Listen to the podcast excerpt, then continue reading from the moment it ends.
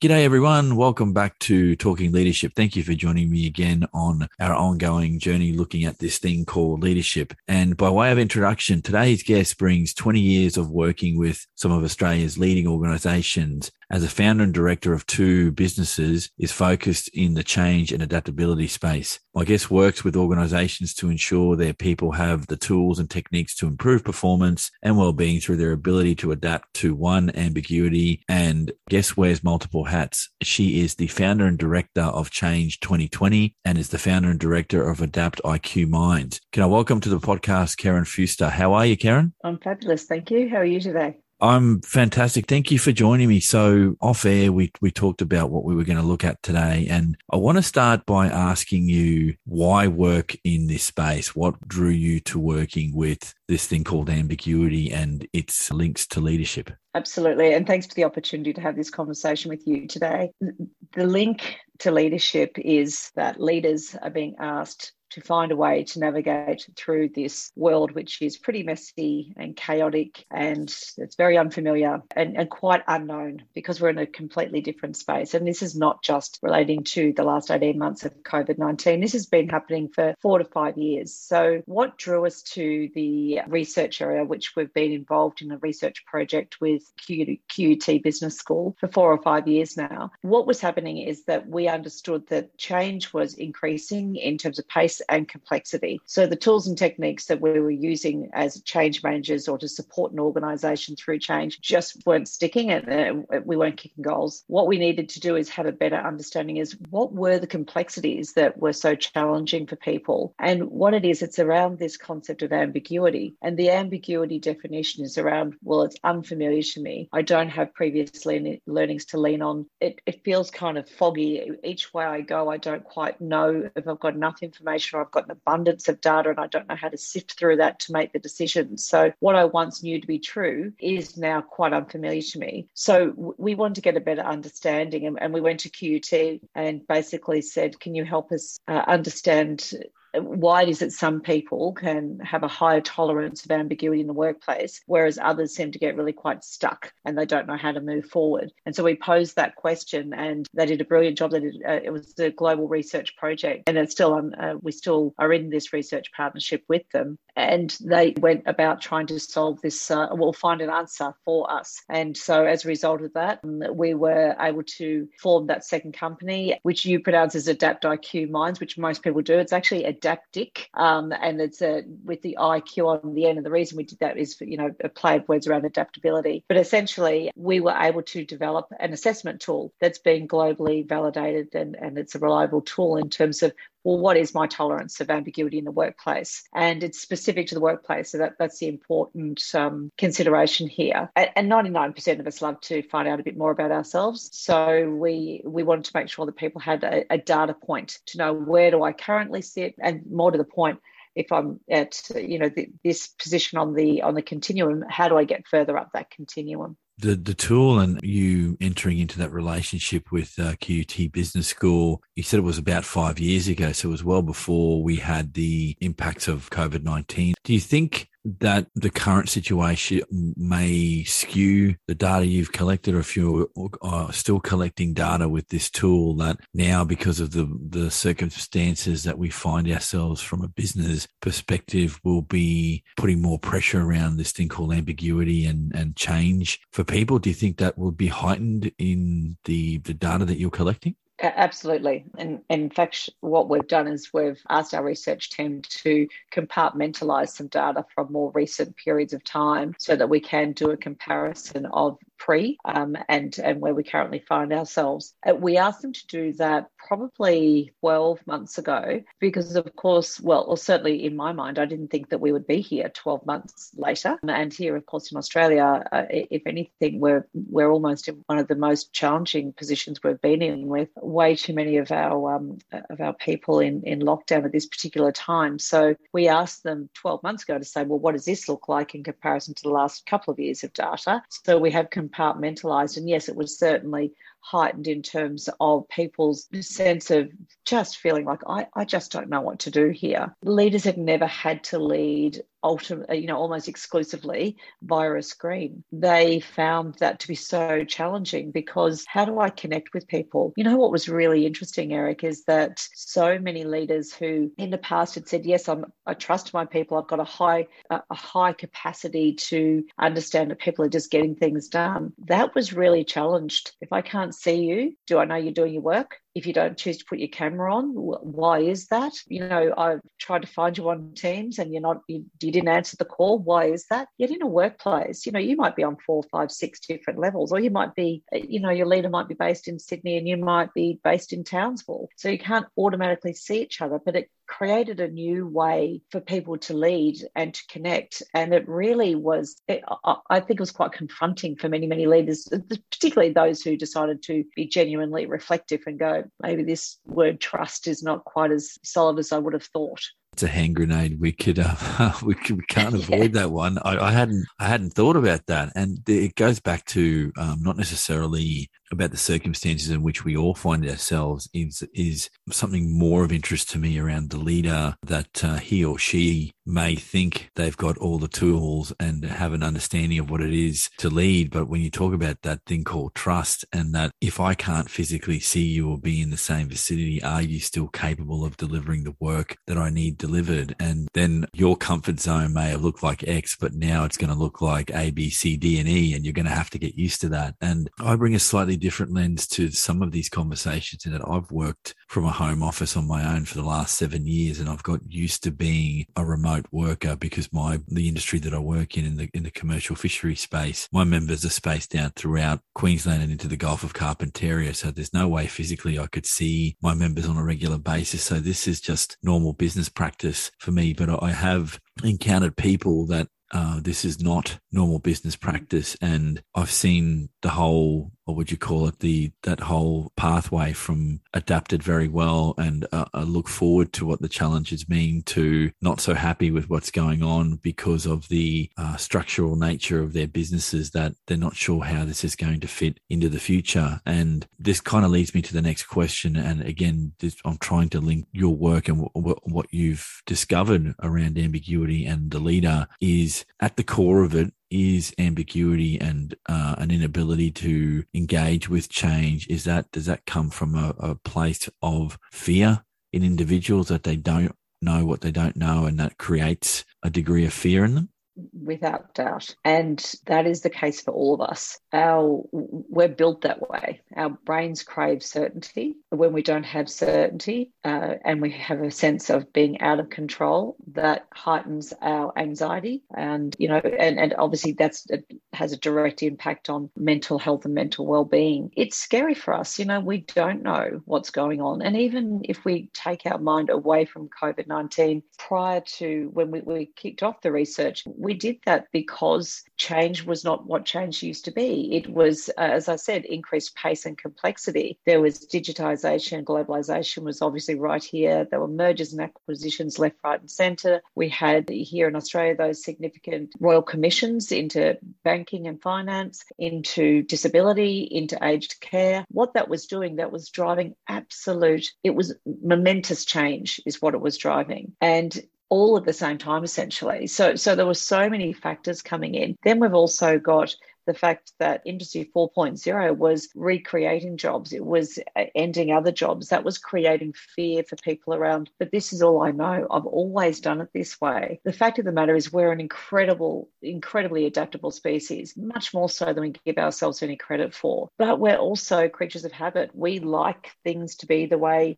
we know them to be, where we feel safe and secure. And so the challenge for many of us is to be able to work out let me just focus on controlling what I can control. We pay so much attention to everything else that's going on, and that creates that angst and, and increases the fear we don't operate well in fear. Fear is not a place where we can, you know, really kick in with our uh, logical thinking. Instead, we're driven by emotions, and those emotions at times can really that they don't serve us very well. That's when we might fly up the handle, say something that we think, "Oh God, I wish I could grab that one back," or you know, we're irrational. So what we really want to be able to do is find some ways to simmer down that fear. Think about well, what what can I control right here, right now, and how do I find my way to move forward? I think that one of the biggest challenges, and and this is where people try to get themselves in in a more happy place which is i'll just wait i'll just wait until things you know go back to normal.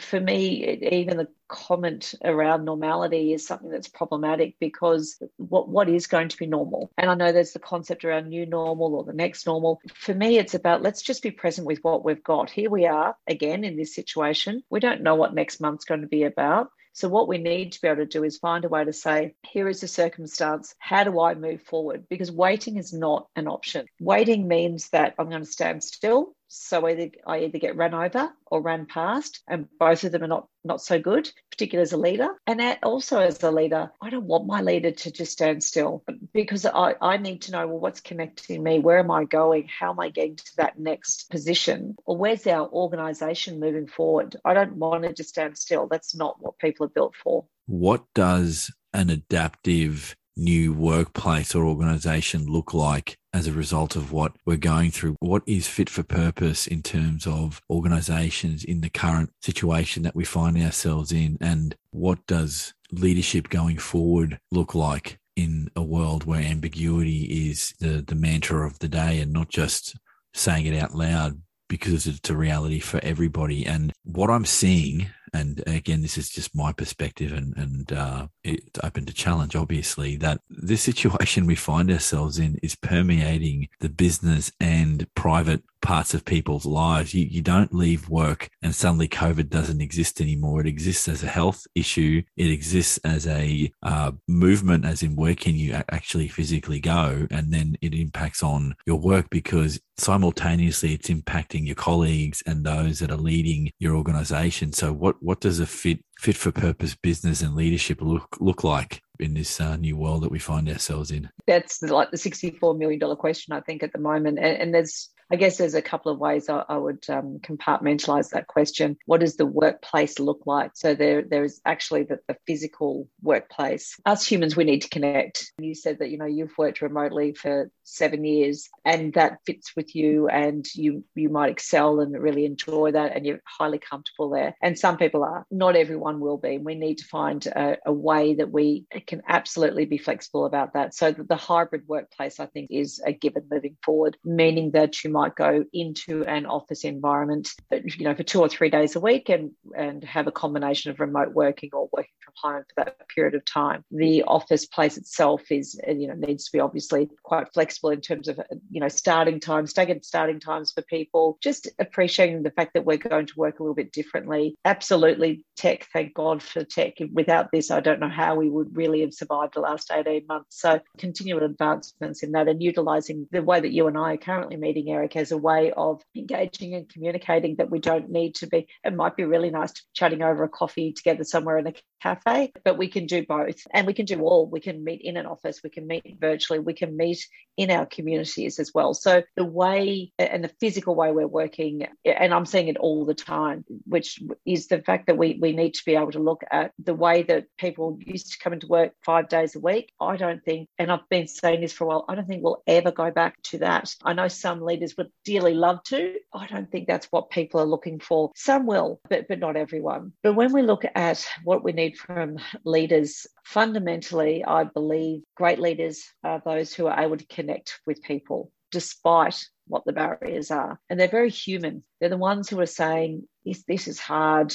You know, oh, I don't really know how to do this either. So they've got that level of humility, obviously. The ones who are really self aware as well. And what, what's been interesting in this latest outbreak, particularly along the East Coast here, is that so many of our children have been affected by COVID. As a parent, when your child is ill with such an unknown and frightening illness, your behavior is totally different. So, the tolerance level of leaders to recognize that we were already worried about our aged community. We're already worried about our peers and, you know, we're locked down. That doesn't fit with us as a human. Add to that, I'm absolutely terrified because my child's ill. And so leaders who can understand that and tolerate that and lean into that, lean down to people with that, lean on people because they might be the parent that's frightened, all of those type of things. So it's about absolute ability to be connected. And also we want our leaders to be confident. You know,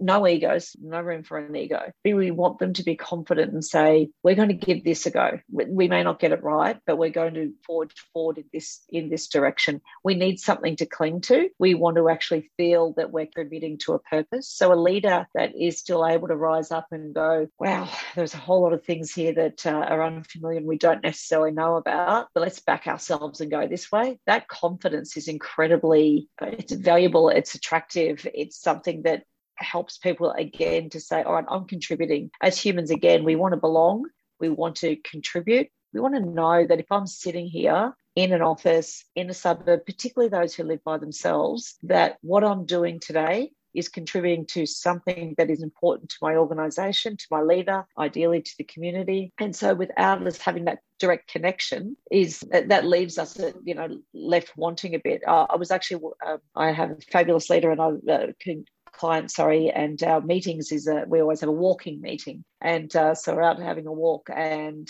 uh, he was talking about the fact that he's unable to roll out the strategy at this stage because he's got team from Tassie to the uh, top of um, Queensland. And he said, I just want to wait, till we're all together. And I said, but that could be so far away. Why don't you do what you do so well, which is tell your story. And so storytelling is so important. Just uh, tell the story about where we think we're going to go let's just get to Christmas. We don't need to be talking about the three year strategy at the moment because if you've got that crystal ball, then you know you're you're a little unique at the moment. You're the unicorn. We don't know what that looks like. So tell your story, get to Christmas. Each person and will be able to say, regardless of whether sitting in an office, in a cafe, isolated, in lockdown, wherever they are, this is how I today am making a difference. This is how I am contributing to that story of how we're going to get there at Christmas time. I don't think we can assume that everyone has uh, has come to a an equilibrium point with dealing with ambiguity in the workplace. I could be wrong. For those for those listening, uh, um, uh, Karen is, is, is smiling. So, do you do you believe that we're not quite there yet? That this is something we need to be working on as a matter of, of normal business practice? most definitely, we're, we're, definitely not there yet. The initial research data and the benchmark group, less than 10% of the benchmark group when we were developing the assessment have got a clear or very clear tolerance for ambiguity in the workplace. And that's that's way way too low. Now my my suspicion my hope is that we've snuck up and you will we'll do another retest of a, of a benchmark group um, to, to as we're adding more data to that. But the reason being is that you know it's interesting how we promote people based on their capability and their competence and their style. And then we get to a position of leadership. And it's about thinking well everything i everything i learned is how i got to this level. But it's kind of a bit bit tricky you know when you get to that level because no longer particularly if you're an executive and depending on the size of your organization like that exec and senior leadership cohort rarely are you accountable for a task. You're accountable for influencing people to deliver on those tasks. You're accountable for getting the best out of those people and for those people to feel like they want to give their best, that they're making a difference. You're accountable for looking external to your current organization or your market, your industry, and pulling in some indicators to say, look, this might actually affect us as well. We might need to have a look at this down the track. What got you to leadership won't necessarily hold you at leadership. This is something you need to continue to develop. The thing is that we do look to our leaders to help us through when we don't know. When we're frightened, when we're unsure, we want our leaders to be the ones who are, you know, quite clear. But the humility that comes with leadership is, you know what, I'm, I'm not really, really clear on that this is the right pathway, but I am clear that if we stand still, that we will not exist or that it's going to be painful for our business. So suddenly the the skill set of man- managing task which got you potentially to the position of leadership is not as prevalent and not as required what this is is about leading people knowing people, having that ability to optimize like the social environment of which you are overseeing. And essentially, it's not just getting the best out of people, but it, because that sort of feels like, you know, you're there just sort of, you know, whipping them to say, come on, keep going, keep going. So people feel like I want to give my best. That's when you get a real difference with leadership. Whereas I do want to go the extra mile. I will put those extra hours in for a period of time. I will notice with my leader if they look like they're wobbling, if they are doing too many hours, I'll pay attention to my leader. They're the type of things that you want when you say, okay, I am making a difference. The concept of ambiguity is something that absolutely we need to we need to get more comfortable with. In actual fact, our you know our, our taglines is embrace ambiguity. It, for me, if you do not find a way to get comfortable in ambiguity, there's a heightened risk of your relevance being diminished. And no one wants to feel irrelevant.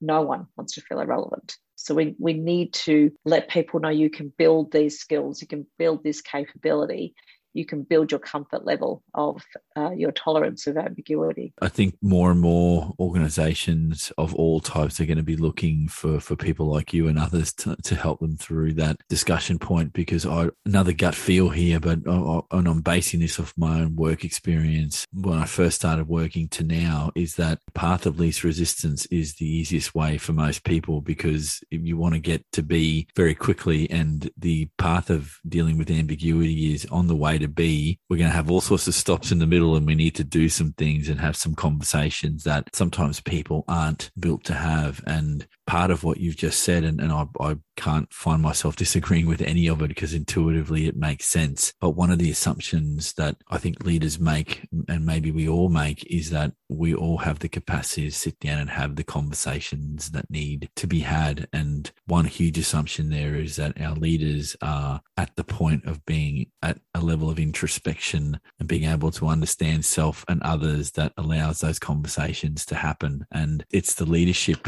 levels within organizations that almost invite people and give permission to engage in these conversations. And if you're in a workspace that doesn't allow that, ambiguity and change is going to still be an ongoing issue. So, do we have leaders that are fit for future in this space? Is still a very open question, and and nor nor do I think anyone has all of the answers right now. Ironically, if you're working in a space in which you do, if you were to say to me, "I have the definitive answer for what ambiguity is," you're saying we need to embrace this thing and look at all of its components because offline we talked about potentially the link between this and potentially poorer mental health and that that that's a real that's a real concern for someone like me because in in my industry a lot of the people that go out and work are working solo only to come back potentially to be in a social situation in which they're solo as well and there's no other human contact and uh, human beings for for all our flaws we're a very community based group animal. We're not meant to be on our own. So a lot more to get through. So let me ask as a, as a final topic area for this and trying to draw everything together, give me something that from your experience dealing with leaders gives you some hope about what you see and maybe give me something that you think is a real potential danger lurking in the background. So, so the good and bad around ambiguity as it relates to leadership, if you could. Absolutely. I love that question. I have huge hope, tremendous hope uh, at great indicators and insights that leaders absolutely get this. They know that the world has changed. They they might want it to kind of go back, but they they know they're bright, they're clever, they're capable. They know the world has changed, and they also know that the old way of you know directing, telling uh, is not going to. It just doesn't cut it. You know, the working relationship now is much more of a partnership because the fact of the matter is that people will say, This is how I'd like to work. Can this organisation fit these needs? Now, the organisation may or may not, and may not suit them, but it's a much more equal conversation between employer and employee. It is a gen because it, you know, work takes up a lot of our time, obviously. So people want to make sure that it contributes to their life, that adds value. People don't want a, situation where they feel like they're, you know, being hammered or just dragging themselves to work and or that you know come monday it's like oh god no people don't want to operate like that obviously and increasingly our world says you don't have to And so our leaders need to make sure they're aware of that. And I think they are. I think their increased level of flexibility, their desire to attract talent and retain talent, the fact that they're so much more comfortable being vulnerable because there's so much research into that to say, we don't need you to be stoic. We don't need you to be upright and the strongest person every single day. We need and want, and uh, actually, we insist that you're human because then we can relate to you. And I see a huge shift towards people in that space in leadership. My concern and my fear is a little bit before you ask the question, you were talking about you know the style of leaders and uh, that you know that they can become overwhelmed in this space. You know traditionally from a change perspective what we would do is we would work directly with the leaders and we would say okay here's your key messages. You go out and talk to your teams and make sure they're all okay. And know, would roll out the leaders all the time. Quickly out you go and, and make sure you're present and make sure you're listening. And we give them all these tips. They're all still totally relevant. We have to look after our leaders more. They are just like you and I. They just have a different job title. They don't necessarily have all the they don't have all the energy to keep on doing this as well they can't keep just rolling out and saying where's my key messages today karen or what else are we doing they need to be supported more you go through change acquisitions, mergers, all the space we work in, nine out of 10 times the highest impact groups are at our leadership level. Yet we kind of say to them, okay, not only are you fearful because here comes all the impact for you, you actually have to navigate through this change yourself. So for you, knowing there's fear, and then you have to lead the organization through it and your team as well and you need to behave appropriately and you need to be a great member of your executive team and so we put a lot of pressure i think on leaders to be we ask them to be human but then we have an expectation of them to be superhuman. We need to take care of our leaders. We look to our leaders. We want to lean on our leaders. So they don't have all the answers. They might be at the top of their hierarchical tree, but they're there ideally because they can connect, they're clever, they understand how to get the business from A to B, but that doesn't mean they've got all the answers. So I, I think that we need to be a bit kinder to our leaders as well and not expect them to be, you know, a, a walking encyclopedia of or Google of answers because they're not going to be. Magnificent way to end the podcast. Thank you very much for that. Karen, thank you for your time. And for those listening, Karen is the founder and director of Change 2020 and Adaptic. Now I got I got the, the title of that correct. Adaptic Mind. Sorry. Look, appreciate your insights here. And this is a conversation I think that's going to be ongoing. So, as a way to get people more involved in this space, is there a way those that are listening can get involved in the research you're doing with QUT? Are there some links you can give me that I can put up on the podcast description for people to engage and or contact you? Absolutely. So there's actually a, a free snapshot report. Um, so you can actually do the assessment. If you go to adapticminds.com on the front page it is take this snapshot report uh, take your snapshot um, assessment. And so it's a it's only a as I said it's a snapshot report. It's not the comprehensive report but it will give you some data about what your tolerance to ambiguity is in the workplace. Also under the resources list there's um, our habits. So the research with QUT identified not just what your tolerance levels are but what habits do we need to put in place what practices and behaviors do we need to put in place to build that tolerance level and so there are eight habits there as well that you can go and have a look at. And there's some some um, some tools and techniques that people can bring into their daily practices to build some of those tolerance levels. So there is a uh, the assessment you can do for free. Just clicking on that. Just one thing, it appear the report appears immediately in your browser. So don't click away. You need to either print it or email it to yourself, uh, so you can get that report. And then if you want to understand a little bit more about how to build your tolerance levels, there's also eight habits there that you can learn a bit about as well. Almost certainly reach out to me, connect with me on LinkedIn. I'm very happy to have a chat to anyone um, about some of our research and, and help them out on their personal endeavors to embrace ambiguity. Make those links available on the uh, podcast description. So, for those listening, this has been Talking Leadership. Thank you again for supporting the podcast. Take care of yourselves, and I'll catch you all on the next podcast.